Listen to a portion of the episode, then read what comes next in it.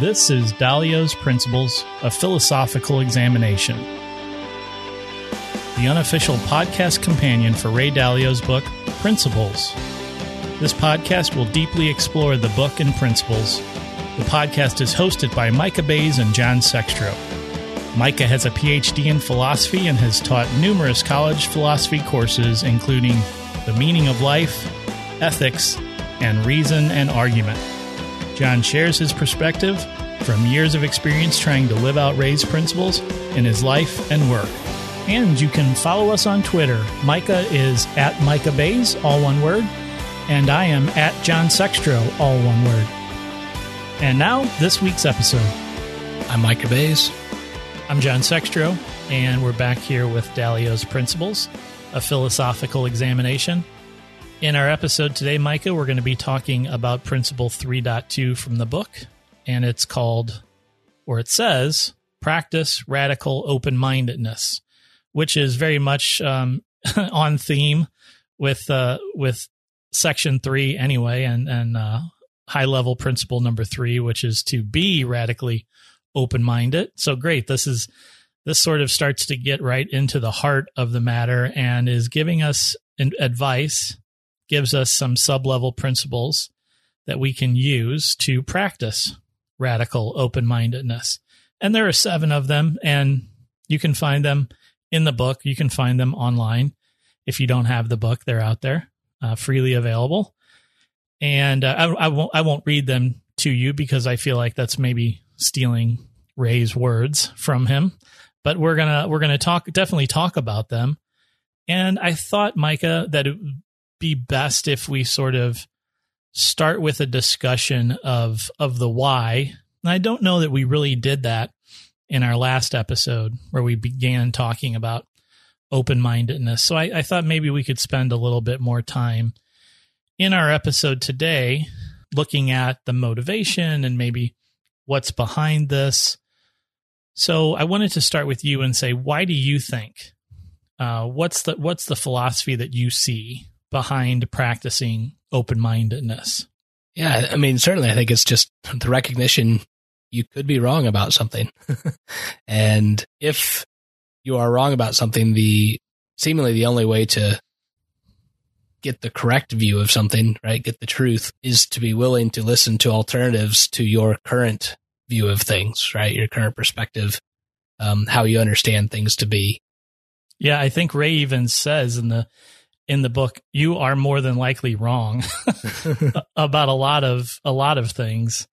Uh, so having that uh, position that you're or feeling like you need to be right all of the time is just a very very high bar to try and live up to. Right. And, you know, for Ray, you know, certainly the, where this principle comes to play or, you know, what motivated Ray to accept this principle or develop this principle for himself, right, was back in the 1980s. We talked about this, you know, early on when in the book, um, when we were just in the earlier episodes, we were discussing the, um, autobiographical portion where he talked about, you know, in the 1980s, looking at the economy and he thought it was a sure thing that there was going to be a recession and he had gained some notoriety prior to that. And so Congress actually, you know, had him come and speak. And, you know, he said, my paraphrase here, but effectively, you know, without, without a doubt, there's going to be a recession. And it turned out he was wrong and he wanted to avoid, he wanted to avoid that from ever happening again because he lost a lot of business. And so the question for him was, well, you know, how did I get that so wrong? And one of the things he realized was that he hadn't really been taking in the opinions of others as he came to that decision. And so he's wanting to be more open minded so that he can see other alternative ways of looking at the data, um, or maybe other alternatives as to what data to be looking at so that he can have it increase his chance of getting the right answer at getting at the truth of, you know, in this case, what the economy is actually going to do. If I recall, he was he shared at, at that point in the in the early um in, in the opening of the book he shared that he was much more worried about him being right that his view was right rather than that he had the actual right answer or the the right prediction isn't that how you remember it micah that he was more worried about the fact that it was it was his point of view that was the right one. Yeah. Yeah. I think that's probably something we could probably even take into our, you know, when we go into a meeting with other people at work and, you know, maybe in advance of the meeting, you've got, you already have an opinion formed, which totally understandable and, you know, typical and probably the way it should be. You have some opinion about the way things, about the decision that should be made in the meeting. But if you go into that meeting with the goal of, okay, I believe this is what we should do. So I'm going to make it my goal in the meeting to make that the end result, then you're not practicing open mindedness. I think, you know, for Ray, what open mindedness would look like is to go into that meeting and say, okay, here's other people who are in this meeting. They have some different perspectives. They might have some different data than I do.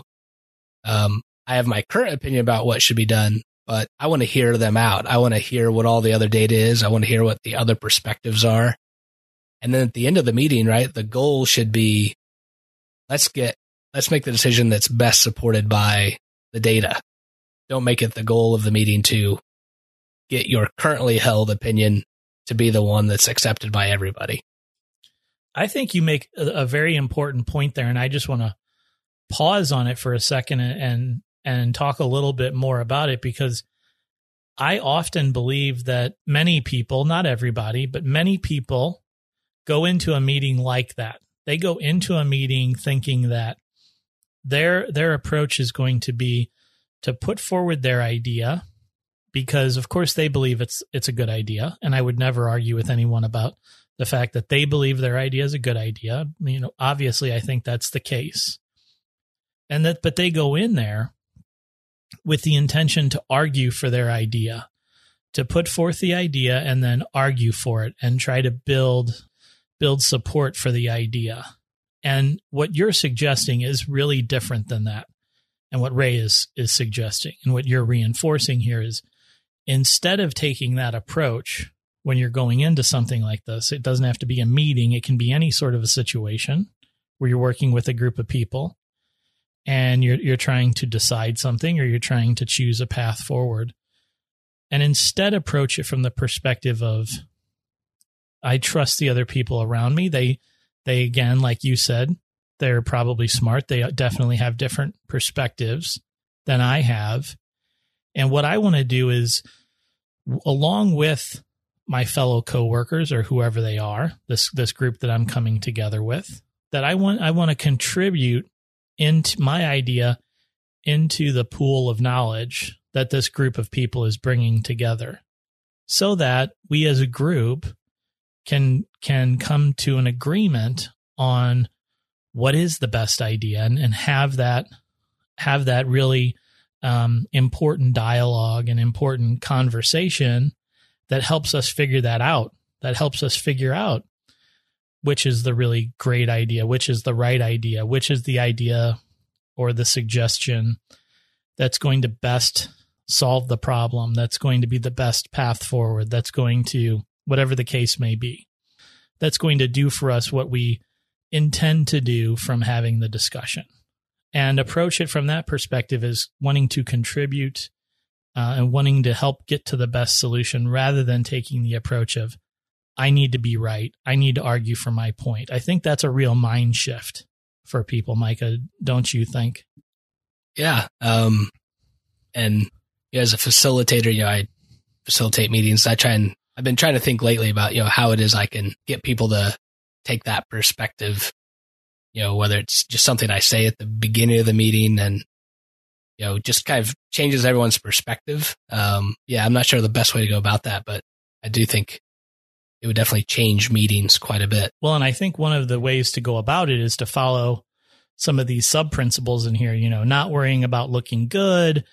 Um, and, and of course, recognizing that decision making is is this two step process, which is just sort of what I had started to describe. So maybe we can talk a little bit more about that in this context because I think we have some things to say. But before we move on to talking about that two step process, Mike, is there anything more to cover in terms of like the philosophy behind some of this? And I know that there's a lot of a lot out there on on the philosophy behind some of this. So I just want to open it up for some of that.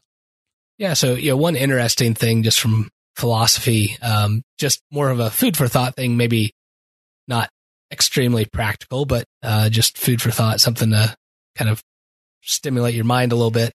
We might have this question, right? If I could be wrong about some things, and so I'm seeking help from others, couldn't I also be wrong about their advice? If I don't know what the truth is about something, how is it that when I ask other people, I can know that I've gotten the truth from them, right? How do I know whether what they've told me is true or couldn't it also be false? Plato wrote a book called The Meno, and there's this interesting claim by Socrates. Now, whether it was actually Socrates himself or if this was just Plato putting his words in the mouth of Socrates, uh, I'm not sure what the scholarship is on that, but not too important for this, our purposes. But the interesting thing was that Socrates made this claim. He said, a man cannot search either for what he knows or for what he does not know. He cannot search for what he knows since he knows it.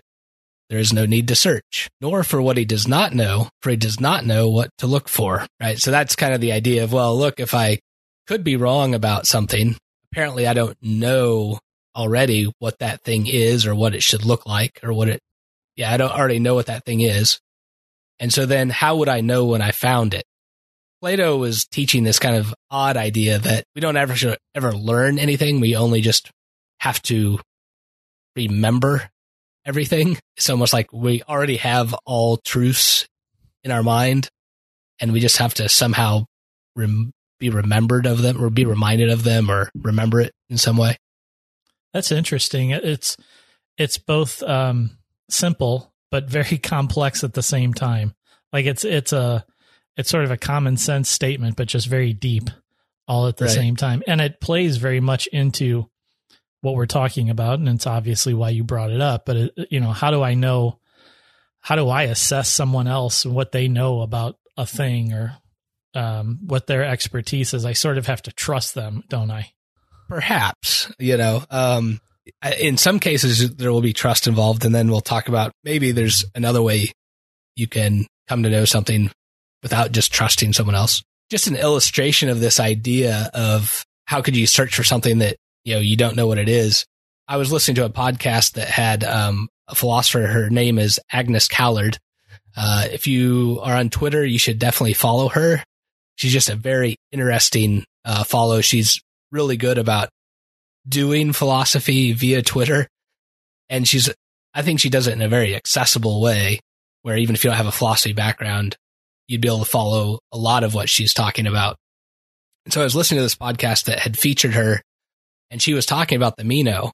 Well, that night I went home and you know, I've got three kids and my middle daughter, she's four. She said, Hey, let's play hide and seek in the sense of, uh, she was going to hide something and then I would go and try and find it.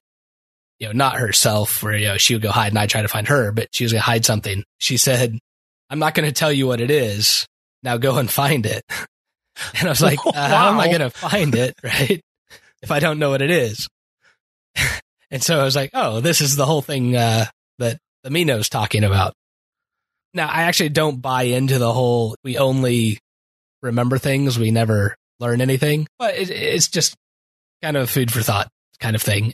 But I, I think in part what it draws out is that the way in which we can rely on other people for our decision making, right? When we get input from them. One, there are cases where it's just trust, right?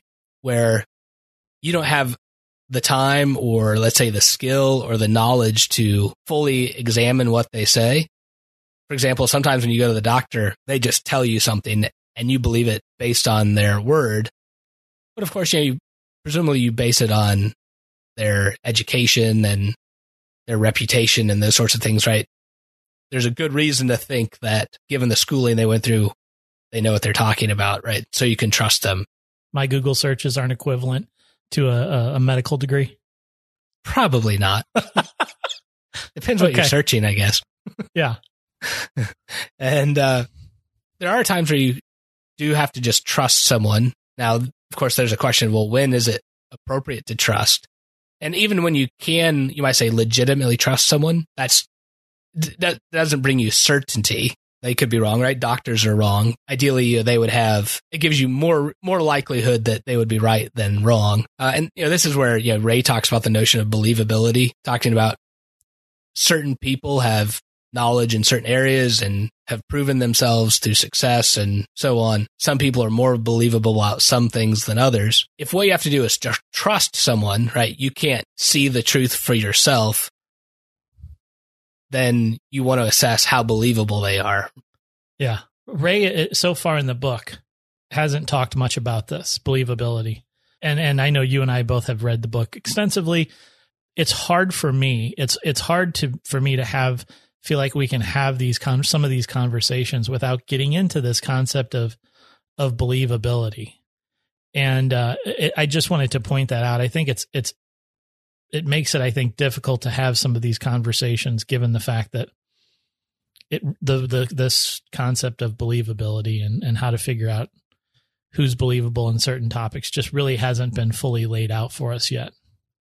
Gotcha. So do you want to leave this out? No, not at all. I, I think this is a, an integral part of this conversation. I, I just am making a point here that for everyone, for our listeners included, that you know, I think it's it's something that to, to be coming more about believability, um, and and we're just starting to starting to push on some of the edges of it here as as we're getting into it. But keep in mind, or if if listeners want to, they can read ahead, jump ahead in the book, go take a look more at what believability is, I, I just think it's very integral to to a lot of these different concepts. Right. Yep. Yeah. So you know the when you're relying on others or when you're getting the input of others for your decision making, you know sometimes you just rely on their input via trust. Right. They tell you that something is true and they can't prove it to you, and so you just go, okay, they have some reason to you know know that thing and so I'm going to believe them about that. But there's also, right, the ability that someone may know something that you don't know, but they're also able to demonstrate it to you. And so in that case, you wouldn't have to just trust them, right? You could then come to, might say, really know it yourself. Simple cases of math, right? Where thinking of like teaching my daughter math or something where she doesn't know the answer of what is four plus five, Now, I could tell her nine and she could believe, oh, nine's the answer. And she could just rely on trust. But I could also give some kind of demonstration to her, right? And then she could see that that is true, right? I could get like 10 beads or something, or nine beads, break it up in a group of four and a group of five, and then show her how they become nine when you put them together. That's obviously a very simple case. But when you're getting the input of others, I'm just pointing out you don't always have to rely on trust. There are some cases where they can show you the information, show you the data, and you can come to see it's true based on that demonstration as well.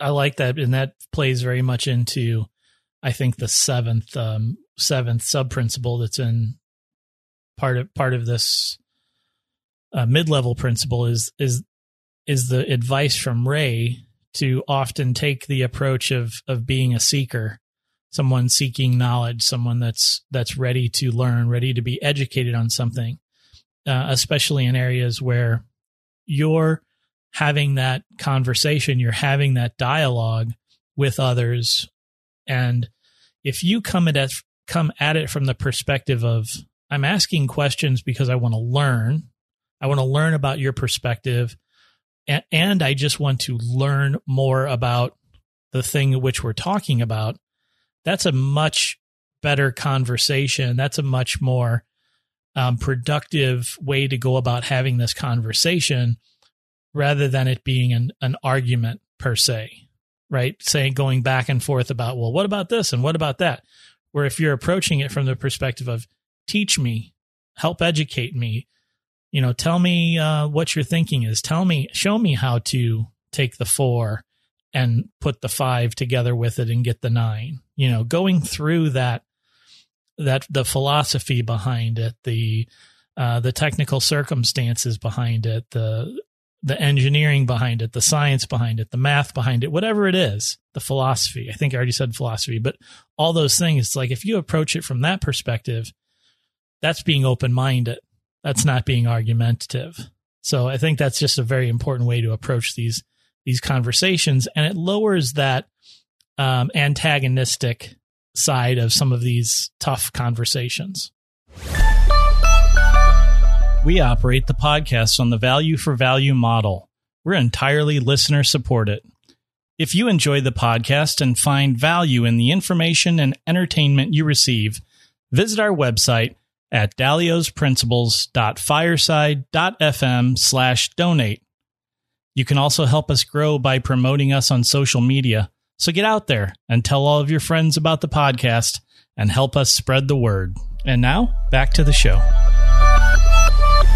Right. I think, yeah, especially, yeah, if people see that you're willing to change your mind, they don't see it as two people going at it, trying to prove that they're right. They're two people, both ideally, hopefully trying to figure out what the truth is. And so, yeah, they may counter something that the other person says, but only in the hopes of getting at the truth because they think, well, maybe the other person didn't account for this piece of information.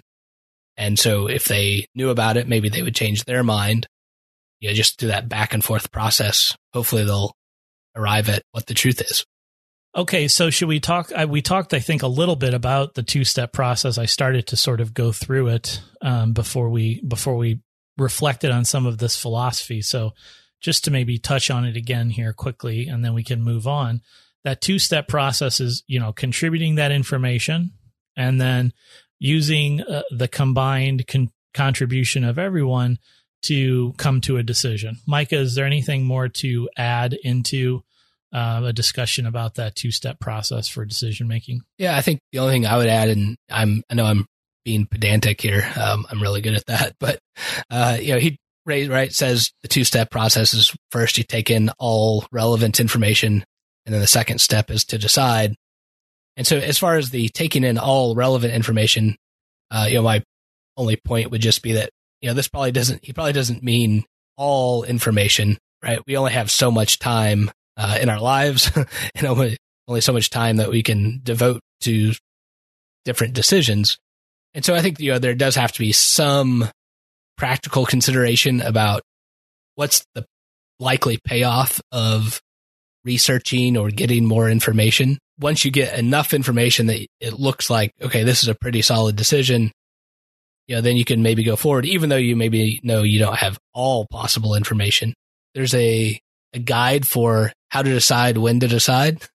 A couple of the considerations, right? Uh, the way they, the way I've seen it a couple places is think of it like a X and a Y axis. And on, let's say the X axis, you have the question of how important is the decision? And then the other on the Y axis is how reversible is the decision?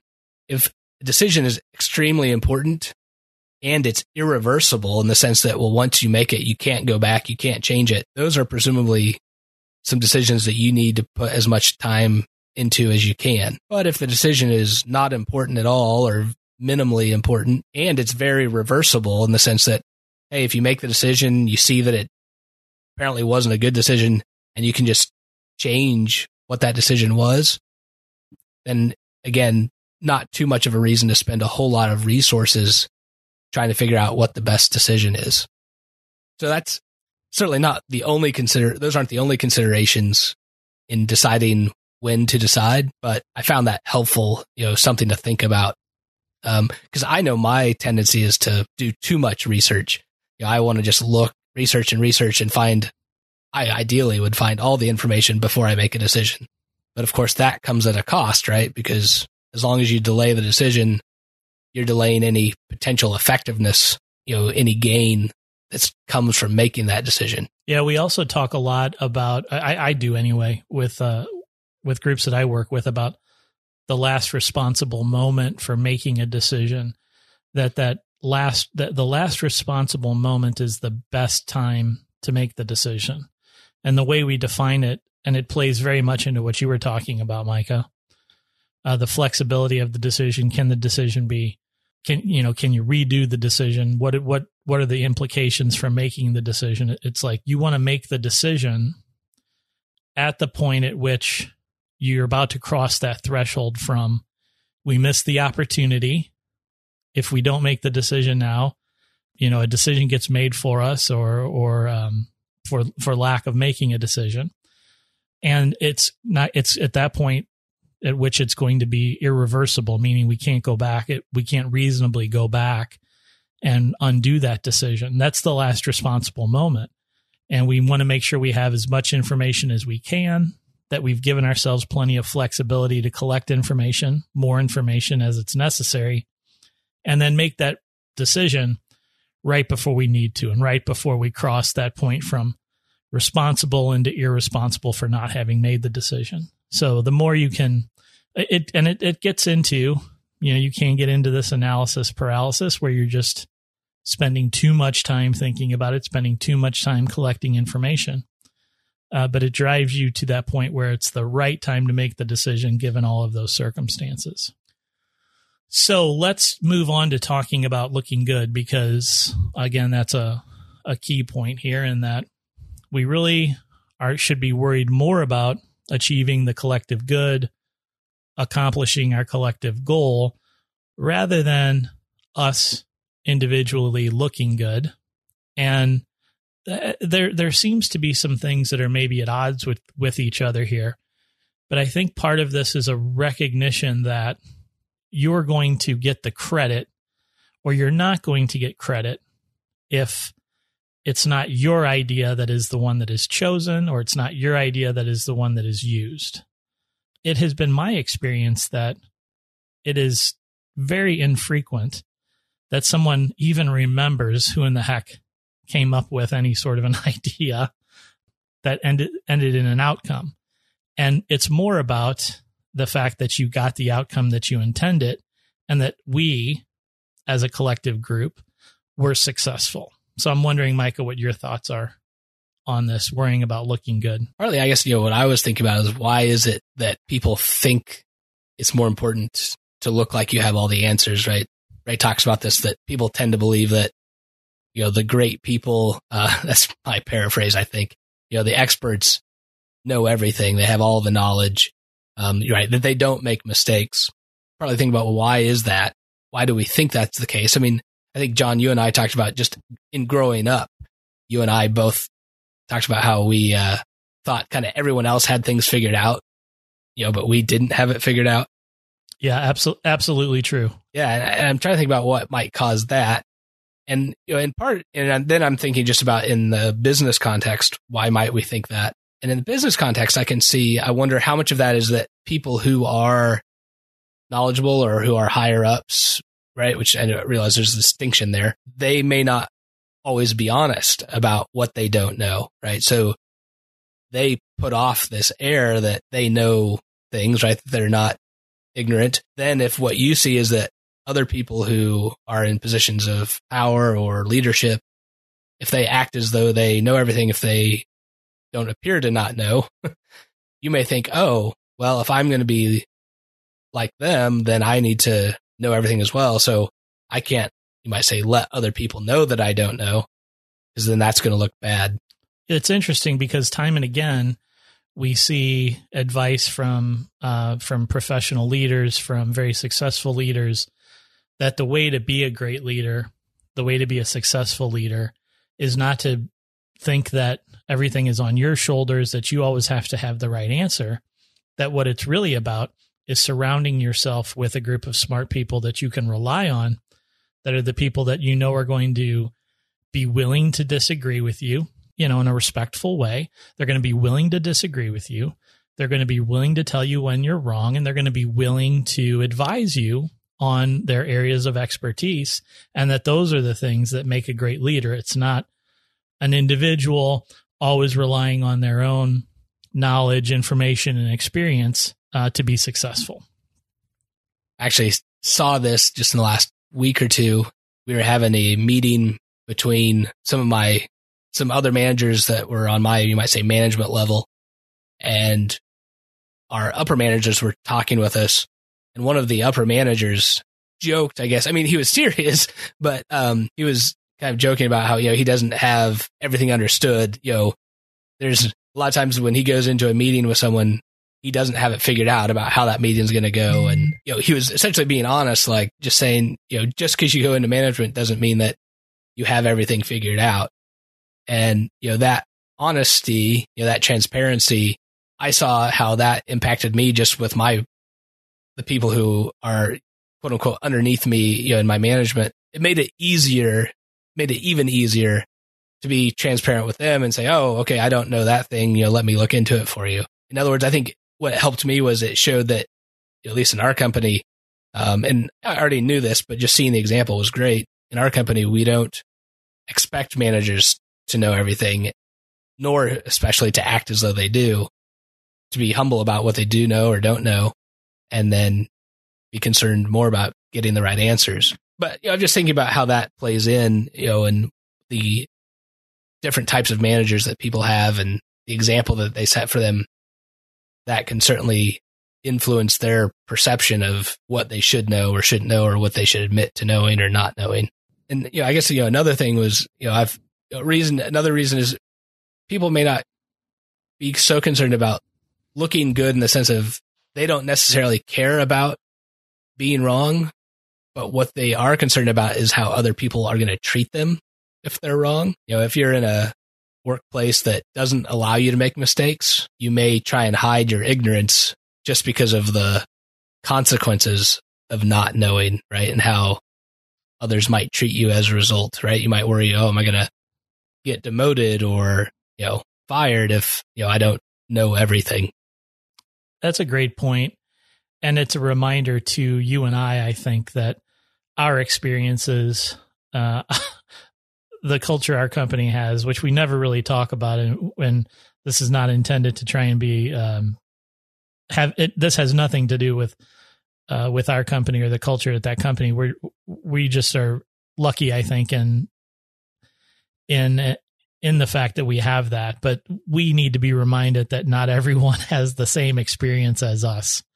Micah, you and I, because we sort of maybe live a little bit of a sheltered life and that we live in that culture, work in that culture. So that this is something that is a real cir- circumstance, a real situation where being wrong in organizations can can be very detrimental to your career can if nothing else have a have a negative impact uh, maybe on your advancement or your career so i think we're not we're not trying to advise people that uh, to to ignore any of that. You have to work within the circumstances that you're facing with you know how it is at where you work.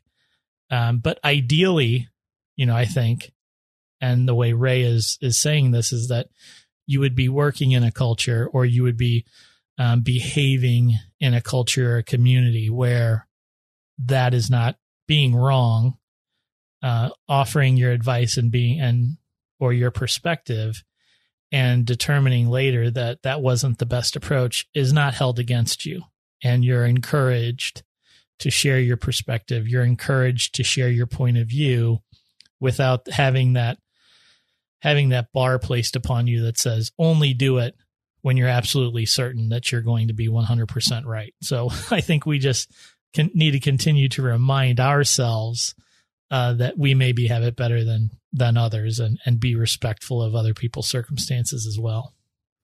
Right. Yeah, I think I'm really just reiterating what you've just said, but I think it's a good point that, you know, so this principle, right, about don't worry about looking good, worry about achieving your goal.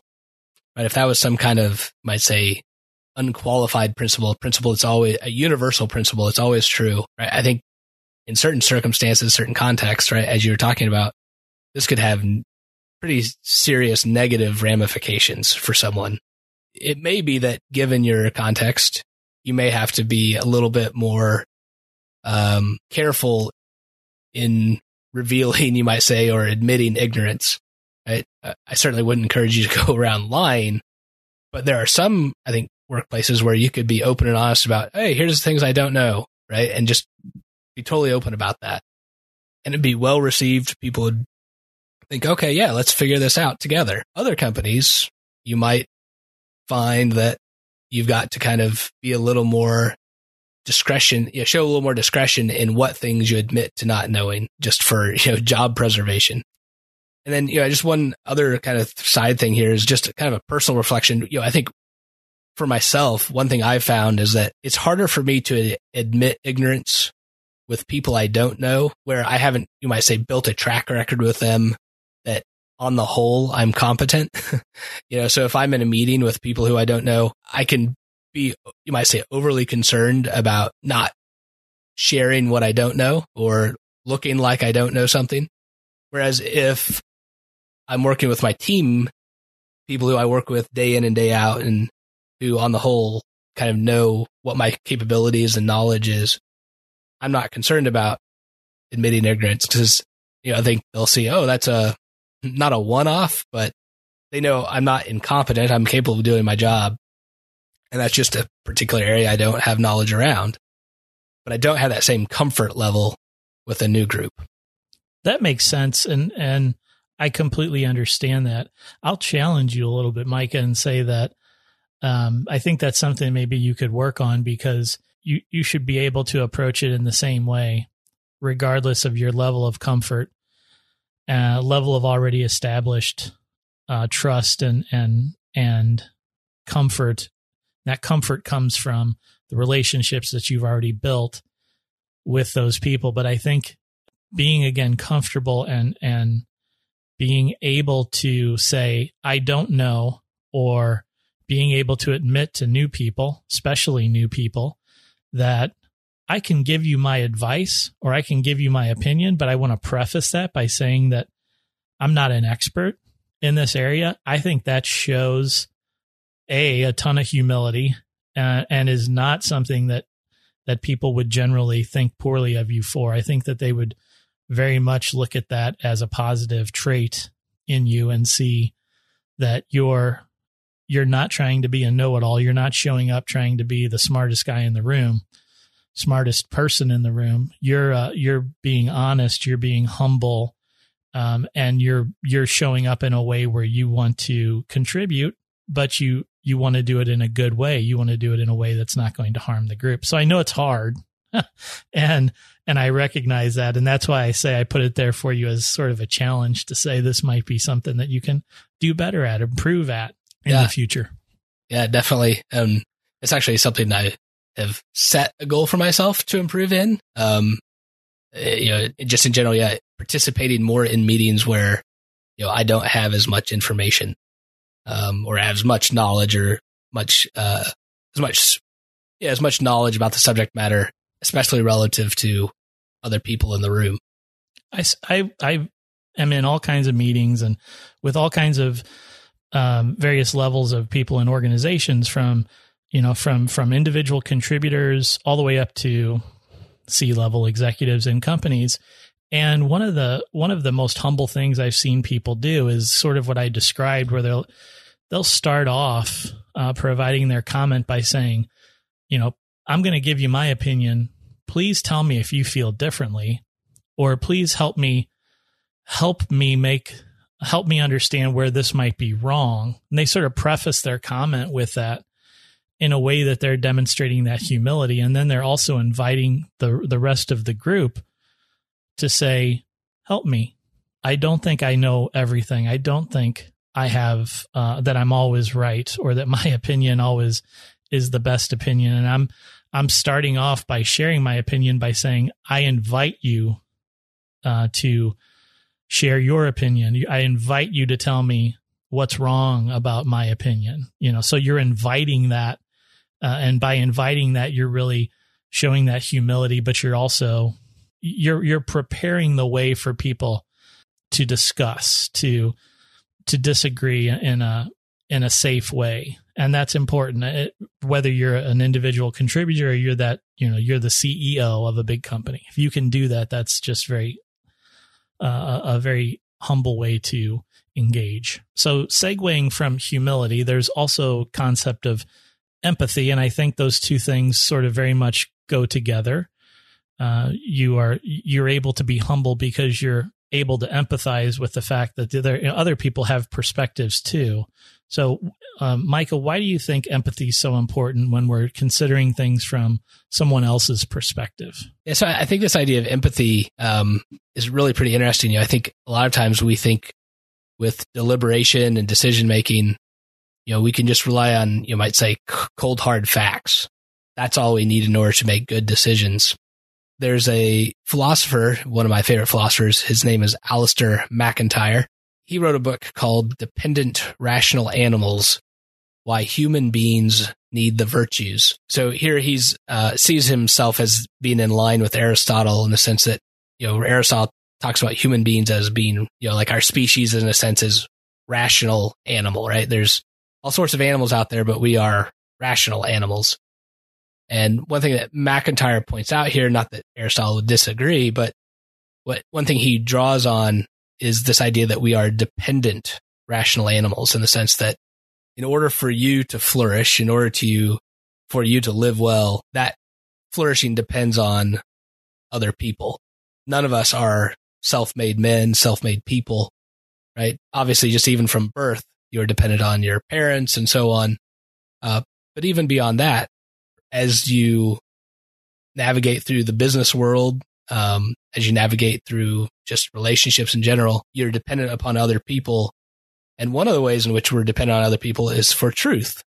When you recognize that you could be wrong about something, you need other people to be able to help you see what the truth is. And one of the things MacIntyre points out is that it's extremely crucial that you have good friendships in order to get truth. You know, you need a certain kind of friendship, a healthy friendship where someone is concerned about your good as well as you being concerned about their good. It seems like right now, this is me adding on here. And, but it seems like for a good friendship, you've got to have empathy, right? You've got to be able to understand your friend and their perspective, how they see things. And likewise, they need to be able to do the same for you. Yeah. I mean, in lieu of empathy, you're probably just a sociopath and, and you're faking it. I mean, it, empathy is just really super important just to interact, to get along, to to understand how other people are taking things and and and uh, and how they're feeling, how they're responding. So definitely, empathy is hugely important in that. Right now, and I, I do have a question about you know this idea that empathy is required to view something from another person's perspective. I, I think that's true. I guess what I'm thinking about is how important is it that we be able to view something from another person's perspective in making good decisions. Because on the one hand, you think you might think, well, if a decision I'm making only concerns myself, how important is it? I is it that I view something?